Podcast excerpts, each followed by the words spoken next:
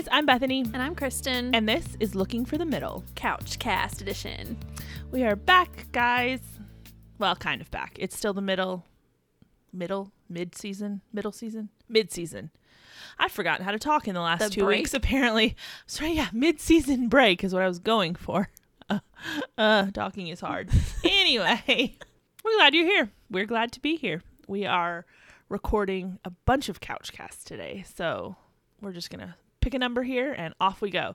So our first listener question is number, let's see, 13. 13. Lucky 13. Ooh, yeah. This is like the most broad one of all of them. What does it look like to be in a godly relationship? Oh, that is broad. Maybe we can just like break it down into a few categories and like talk about, you know, maybe a few specific categories. What does it look like versus not? Okay. Okay, so what's the first one? Oh, Casey, thanks. See, this is y'all what Bethany does. She has this phenomenal idea of like how to break everything down, and then she's like, "Okay, Kristen, go." I just like to watch her face because she doesn't uh, think on her feet No. super quickly, which is funny. You'd think doing this for two years, we'd be like, ooh, we're on top of things. We're not. No. So now we're officially stalling for time. But um, That's the other difference is Bethany can talk and think at the same time about something different, whereas I'm like, I hope she keeps talking because I'm trying to figure out what I'm gonna say. that's funny. Okay, let's first category. How about communication? Because that is a huge part of relationships. So, how does that look in a godly relationship that it might not in one that isn't? I think your conversations are going to center around that more. So maybe not necessarily even asking questions like, so, you know, what have you been learning in your quiet time recently? Or that, which is great to ask. I'm not saying it's not, but it's going to be more like it just kind of comes up naturally, not like it's this targeted thing of, hey, I've got to check all these boxes that you're so spiritual or you're so, you know, at this level of your walk with the Lord. So, um, like if he's talking about, oh yeah, when I met with my mentor the other day, we were talking blah blah blah blah blah, or oh yeah, my pastor was talking about this in church on Sunday, or oh hey, I'm going to this movie night thing with my small group and some other friends. Would you like to come? Oh, the days before Corona. I know. I'm sitting here thinking like, what are people allowed to do right now? but it's almost if you can hear those kinds of things that are just naturally woven into conversation, that's a good um, like benchmark. Is not probably the best word for me to use, but to think like, okay, this is actually uh, a really important part of his life that comes up effortlessly and not in a forced way and that is then going to affect the way he talks what he talks about um and that sort of does that make sense It does. And I think when we're talking about a godly relationship, uh, that is comprised of two people who are pursuing Christ individually who are now putting that together. And so when two people are doing that and doing it wholeheartedly, their communication with each other, like you were talking about when you're talking about the things of God, it's going to just be this organic part of everyday life because your faith and your walk with Jesus is part of your own everyday life and your everyday decisions and your everyday everything. So it will naturally spill into what you talk about. But then I think almost, I don't want to say an even bigger part, but an equally large aspect of this is not just what you're talking about, but how you're speaking to each other when you're talking about other things are you kind to one another? Are you selfless? Are you understanding? Are you patient? Like, are you growing in those things? Are they becoming more and more? Um, especially when you disagree, are you seeing those things, or are you having these knockdown, drag out arguments where it's like, oh, oh, never mind, I forgot to be Christ-like. Like that's kind of where you're like, huh, let's let's talk about your heart here more than just the words you're saying. yeah i'm glad you said that because confrontation was the next thing that came to my mind within communication is i'm not saying you're going to be perfect in the way that you handle confrontation just because you're a christian but typically the way you're handling those tougher conversations you're going to be able to tell if it's being handled in a godly way or not on his side and on yours. So if that's not the case, if, you know, there's a consistent loss of temper, if there's really poor language being used on a regular basis, if there um, is you know, going to bed angry. Like all of these different things that you can go point back to scripture of like these are things I should not be doing when it comes to communicating with anybody, particularly with somebody that you're dating. You know, you really need to look for those things and it's funny how what is what's the saying about I always forget sayings, but like the saying about like hot water, you really see like what somebody's made of or whatever. Like when you put a tea bag in yes. hot water, it just brings out what's inside of it. Yes, exactly. So it's gonna be in those um, more high and low seasons of your relationship that you're going to really see the true character and um, personality. Not personality. What's the word I'm looking for? I guess character. Yeah, I think characters. True, yeah, the true character of somebody come through uh, in its truest form. Mm-hmm. So pay particularly close attention when you're in those really high highs or the really low lows. What's coming out of the tea bag, so to speak. Think of it this way: anytime there's heat being applied to your relationship, like from outside sources, what what is like you're talking about the hot water, what is brought out is what is in your heart. It's not well, you said this and it made me do this, or this happened and so it made me react this way, or whatever. Those things that are that happen, that heat that's applied to your life, just brings out what's already in your heart. It brings it up to the surface. And so I think if you constantly see those things as your go to reactions and your typical way of handling things, then you need to look at your own heart and get that right as you're pursuing this relationship. I would agree. Another aspect, I guess, that we could talk about of what it looks like to be in a godly relationship has to deal with your other relationship. So, how is this mm. guy reacting to your friends, your family, you spending time with them? Is he in community? Are you in community?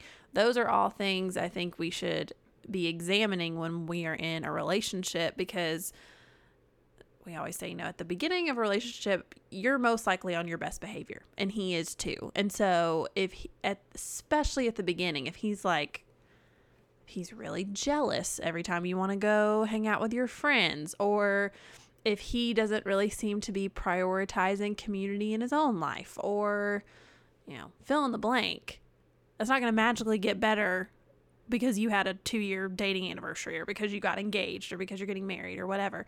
So I would really encourage you to look for those things, you know, see how he is he excited for you and you're like, "Oh yeah, babe, go hang out with your friends tonight. Have a girls' night. That sounds great. Hope you enjoy it." Or, "Yes, I would love to get to know your family better because I know that's important to you." Or, "Hey, I'm going to I'm trying one of our guy friends told me to be careful how I talk as a guy because I don't want to sound like I'm being degrading. She has a funny man voice, dopey man voice, and I don't want it to be like, oh, I'm dogging guys. So if I'm the guy and he, I'm like, hey, I'm going to, you know, join a small group or I'm going out with my small group. Great, then you encourage him in that, and those are good things to see in him, but those are things to look for the earlier the better, honestly. But I think that will be evidence of um, godliness in his life that will only um, positively impact your relationship. I agree. And I think a godly relationship as a whole is one that is not isolated. It it sees the value in accountability. It sees the value in fostering those godly relationships outside of each other because when you date in that bubble of just you and the other person, that's all you see. Whether it's good things or bad things, they are normalized and you might not want all those things to be normalized. You might need that outside look at like, "Hey, this is not the best," or "This is something that you should be working on," or "You're not responding to him well," or things like that. You want that accountability from outside. And you also though on the flip side want to build that community within your relationship too. I think a godly relationship is one that is focused on pursuing marriage. Now, you guys know we do not advocate for you to decide after two dates if you're going to marry the person.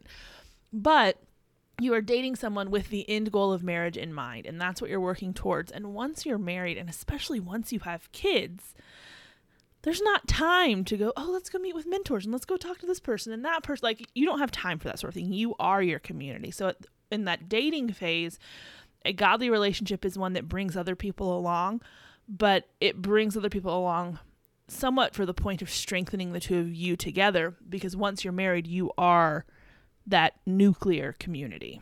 Now that's so good. Yeah, because you become one and you're a unit, and you're ultimately going to get to the point when you're married that he becomes the first person you go to when you're making a decision. He's, He should be. Yeah, and he's the one that you're making all of your decisions with together, and it's not.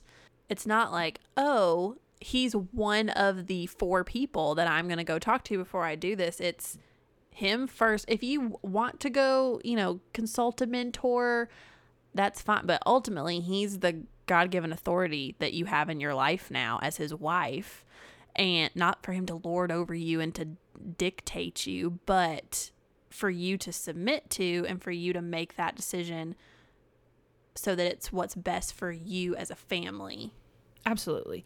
And that doesn't, and I know this isn't what you're saying, but I just want to Yeah. kind of drive the point home. That doesn't mean anytime your husband says something you disagree with, you're like, well, he's just out of control with his authority because he dares not agree with me, who obviously has everything all together.